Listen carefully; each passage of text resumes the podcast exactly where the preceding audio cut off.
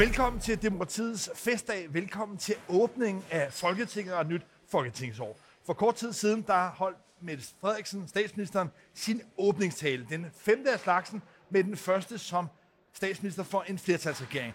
Og det var på mange måder en sådan værdikonservativ opsang. For mig var den sådan lidt til den skolemesteragtige side. Men Jarl Cordua, du var faktisk lidt mere underholdt, lidt mere positiv stemt. Jeg synes, det var en underholdende, velkomponeret tale. Og selvfølgelig, at det, der var hovedtemaet, det er jo folkeskolen.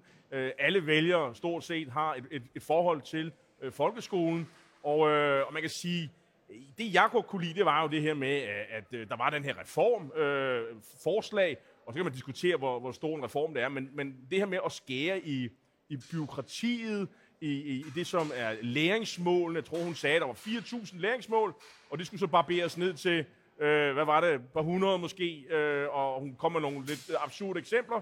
Det vil sige, at læreren skal have mere frihed til at lære ordene det, de skal lære. Det lød, tror jeg, mange kunne se sig selv i. Og så er der også det her helt grundlæggende, den her analyse, man har. Det her med at smide flere penge efter folkeskolen, det virker ikke, hvis man skal have de sidste med. Man bliver nødt til at gøre noget andet. Altså, man prøver på at tænke lidt anderledes. Måske lidt uideologisk. Jeg synes ikke, det var sådan super socialdemokrat på den måde. Nej, det var det ikke. Tværtimod var det tværtimod var det vel i virkeligheden. Sådan læser jeg den i hvert fald. Sådan hørte jeg den. En meget værdikonservativ tale. Og i virkeligheden et nyt ryg fra Mette Frederiksen. Hun har tidligere taget en lang række værdikonservative eller kulturkonservative ryg. Det startede, da hun blev formand med, at hun fik placeret Socialdemokratiet et andet sted i udlændingepolitikken som strammer. Så kom retspolitikken, hvor Socialdemokratiet også blev tilhængere af hårdere straffe, af hævn på mange måder. Og nu er vi så kommet til, at skolen, ja, det handler i virkeligheden om at løfte pegefingeren. Det handler om moralske opsang, både til børnene, men også til forældrene, som hun synes brokker sig for meget på det her aula. Og man kan sige, at det er i forlængelse af den turné, hun har været rundt på. Der var for eksempel i sidste uge, var det jo DI's årsdag, hvor det var jo alle dem, der er på halvtid derhjemme og ikke vil gå fuldtids ind og tage et arbejde, for ellers så kan velfærdssamfundet ikke hænge sammen. Altså, der var jo en opsang til, om vi alle sammen skulle sørge for at arbejde lang tid og længere. Og nu er det så altså dels forældrene, som skulle lade lærerne være lærer, og så skulle eleverne selvfølgelig også høre efter. På den måde synes jeg jo, at der er en forlængelse i det. Hun er sådan lidt vores mor, der fortæller, hvordan det hele skal hænge sammen. Jeg synes dog, at det var sådan fedt ind i noget humor. Det var ikke så alvorligt, som vi ellers har hørt. Og så var der også noget sammenhold. Hun selvfølgelig siger hun også, at herinde der samarbejder folkestyret. Jeg tror, at hun sagde, at ud af 10 forlig, så havde det været, eller 9 ud af 10 forlig, der havde det været bredt med partier både til højre og venstre i salen. Så hun vil jo gerne tegne det her billede af, at regeringen fortsætter. Så siger hun også det her med, at meningsmålinger, det skal man ikke kære sig så meget om lige nu, når man er i regering. Fordi når man er i regering, så skal man træffe alle de der vanskelige beslutninger. Og jeg kan godt forstå, at hun siger det, Lars, fordi der er kommet nogle målinger i den her uge, som jeg skal nok lov at sige, de er rigtig, rigtig dårlige for regeringen. I dag, opinion, det er jo nok det, der er værst, opinion for DR og Altinget, der er regeringen nede med, hold fast, 25 mandater. Så er der altså langt hjem for at blive genvalgt. Ja, og dog, fordi jeg oplever en statsminister, Mette Frederiksen, som finder sig meget godt til rette i at være statsminister, leder af en regering, hvor hun ikke behøver at komme med socialdemokratiske paroler. Den her tale, den kan man ikke på nogen meningsfuld måde sige, var socialdemokratisk. Der var ikke de her paroler, det var den her mere kulturkonservative tale. Og når jeg tror faktisk, der er en oprigtighed i, når både hun og Lars Løkke siger, jamen de der meningsmålinger, ja okay, de ser dårligt ud lige nu, men det betyder ikke så meget, så er det jo fordi, at så længe de er enige om at føre den her kulturkonservative, lidt teknokratiske reformpolitik, jamen, så er der ikke rigtig nogen alternativer. Altså, det kan godt være, at de er gået mange mandater ned, men der er jo ikke nogen matematiske muligheder for, at hverken venstrefløjen eller højrefløjen kan byde sig til. Så på den måde er det jo paradoksalt nok, selvom de er faldet, så er det faktisk egentlig en ret stabil regering. Dertil vil jeg måske også pege på to andre temaer, for eksempel det her med, hvad gør man med de unge mennesker, som ikke finder sig til rette i folkeskolen i 8. og 9. klasse. Jamen, der er mesterlærerne hævet op af værktøjskassen, Måske er der nogen blandt seerne, der kan huske nogen, der gik i mesterlærer. Det skal de så prøve nu, nogle af de her unge mennesker, som er skoletrætte, og samtidig med det går i skole. Det tror jeg bliver et interessant eksperiment, hvis de kan få det op at køre.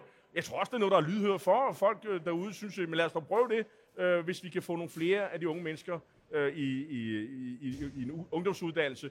Så var der jo også et hip, eller en forklaring, eller hvad du kan sige til det, der et eller andet sted også er, hvor regeringen har udfordringer eller problemer, og lad os sige det på den måde, det er i forhold til hele klimadagsordenen, hvor man jo venter på, at regeringen foretager sig et eller andet. Det er måske mest fra venstre side af Folketingssalen, at man er under pres, ikke mindst fra SF, men især fra venstre side. Nej, det er først og fremmest fra erhvervslivet. Altså, hvis du spørger DI, hvis du spørger alle de store toneangivende, nej, det er jo ikke jo. Fordi man kan sige, ja, venstrefløjen mener det, men jeg lover dig for, at når ministerne taler med repræsentanter fra erhvervslivet, så er der altså et klart gennemgående krav om rent faktisk at begynde at gøre noget.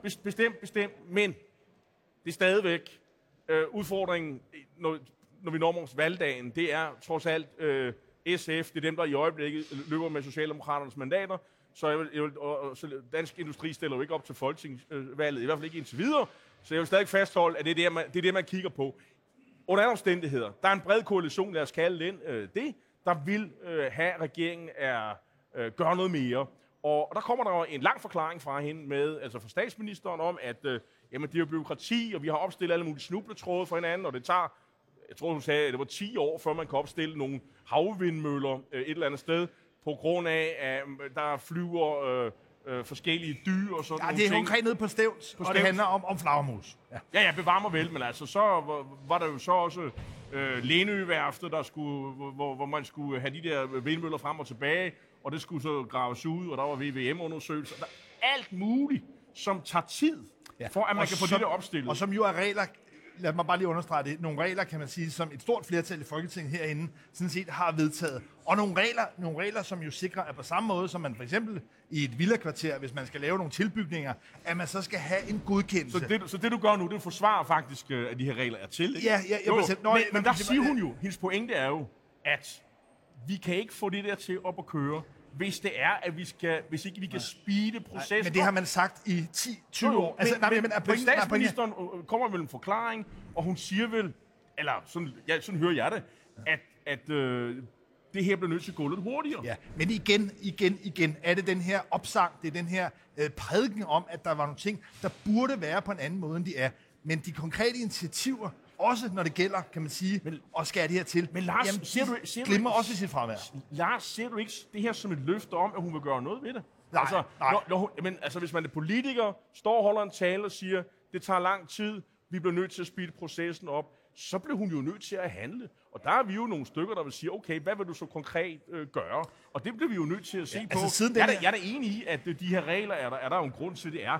Men jeg hørte det der som om, at der kommer et eller andet, og så må vi jo se på, hvad det er. Ja, altså indtil videre, i de 10 måneder, hvor regeringen nu har siddet, der er der en lang række konkrete vindmølleprojekter, som er blevet udskudt, fordi at regeringen sådan set har tilføjet flere regler, og har afskaffet, kan man sige, nogle mere lempelige regler.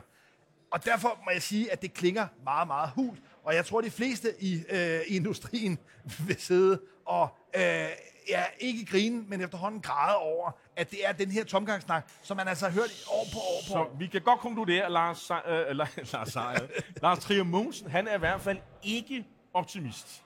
Jeg er i hvert fald ikke imponeret af det, man taler. På det område var der, nej, og jeg er måske den der håbefulde. Men man kan sige, i virkeligheden, Lars, så det mest politisk interessante, der er sket inden for de sidste 24 timer, det var måske slet ikke statsministerens tale. Det var den klare melding, der kom fra Jakob Ellemann-Jensen i går på et møde, hvor han holdt med nogle landmænd over i Jylland, hvor han jo siger meget klart, at den der CO2-afgift, den kommer til at ligge ved landbruget. Det er det klareste, det mest tydelige, han har sagt.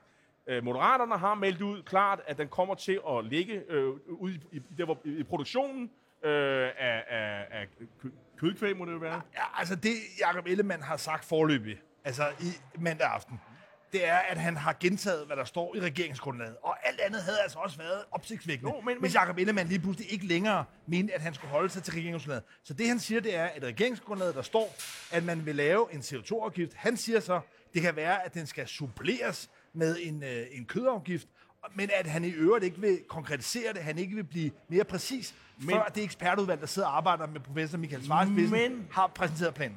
Men Lars, der har jo været en diskussion i Venstre, som har skabt usikkerhed.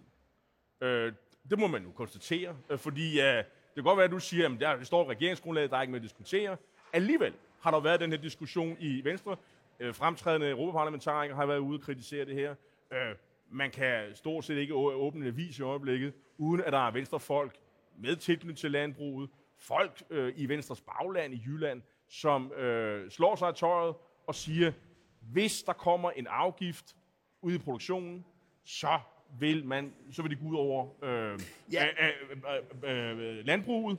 Og der må jeg bare sige, den diskussion, så kan du så sige, jamen der var ikke noget at diskutere, sådan er det bare.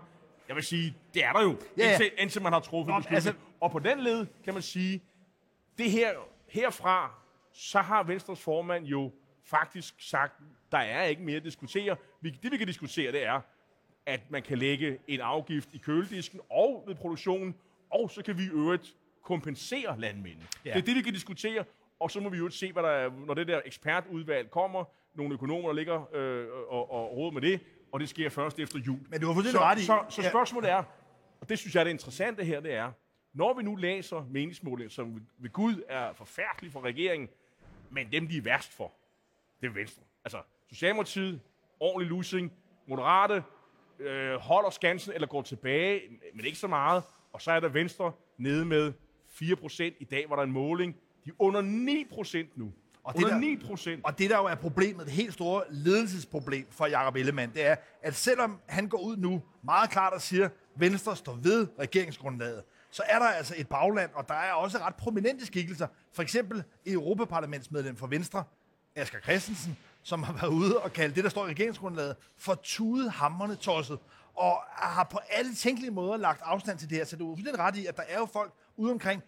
Jakob Ellemann har nu slået fast, men det, der jo er hans store politiske problem, det er, at lige ved siden af, der står Inger Støjberg og Danmarksdemokraterne og afviser et værd. De ligger sådan set på den samme linje som Landbrug-Venstre. Og derfor er Jakob Ellemanns problem jo, at i takt med, at han bliver nødt til at forpligte sig på regeringsgrundlaget, på det kompromis, der er indgået, ja, så risikerer Venstre, selvom de ligger så lavt nede, at skalle yderligere fra til Danmarksdemokraterne. Det vi jo ikke ved, det er, alle de mennesker i det gamle Venstre, der abonnerede på det her, er de gået til Inger Støjberg? Det er de jo ikke, fordi de hører dem jo. Vi hører dem jo her. Landbruget er jo ikke som sige, en stor vælgergruppe, som det var engang.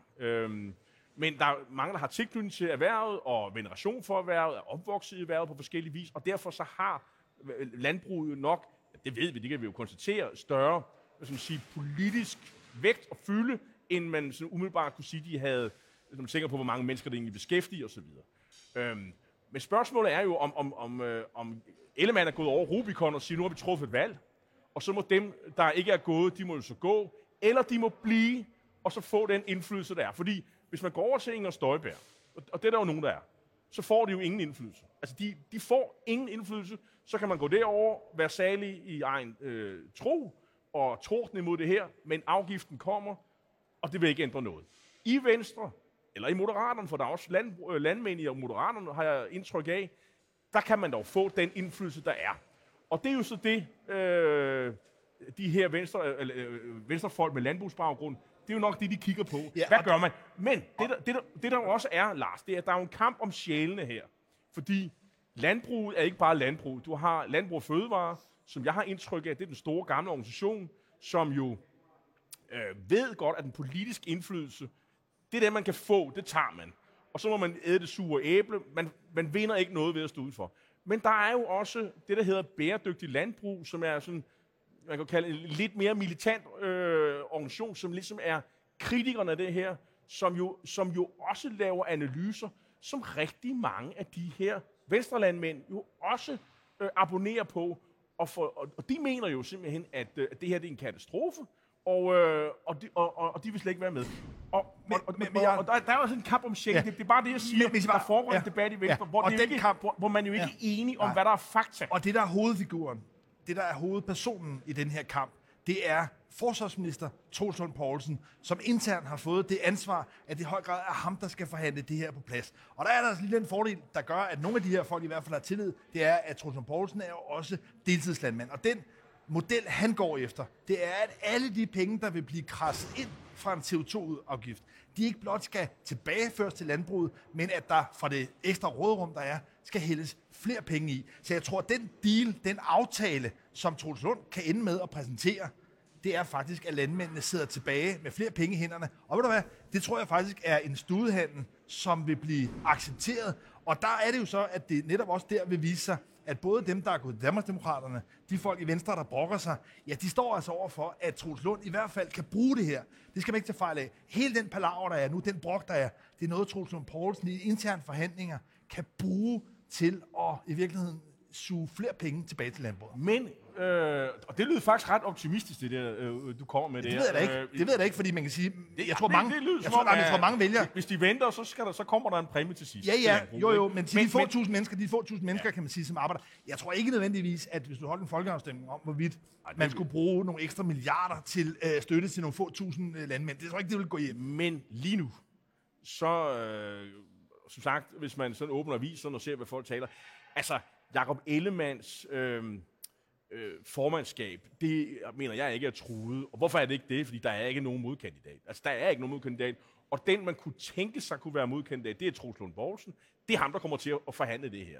Så det vil sige, du kommer ikke til at kunne sætte et ark papir ind imellem Ellemann og Troels Lund.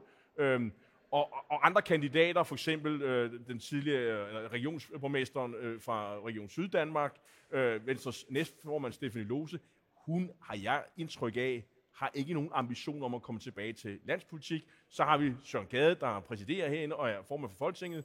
Ham tales der også om rundt omkring i krogene. Jeg hører ikke ham gå ud og kritisere det her. Så han kommer også til at stå bag. Så de venstrefolk, der måtte sige, jamen ham Ellemann, vi kan slet ikke bruge ham, vi kan slet ikke bruge den politik. Vi må bare sige, der er ikke noget alternativ.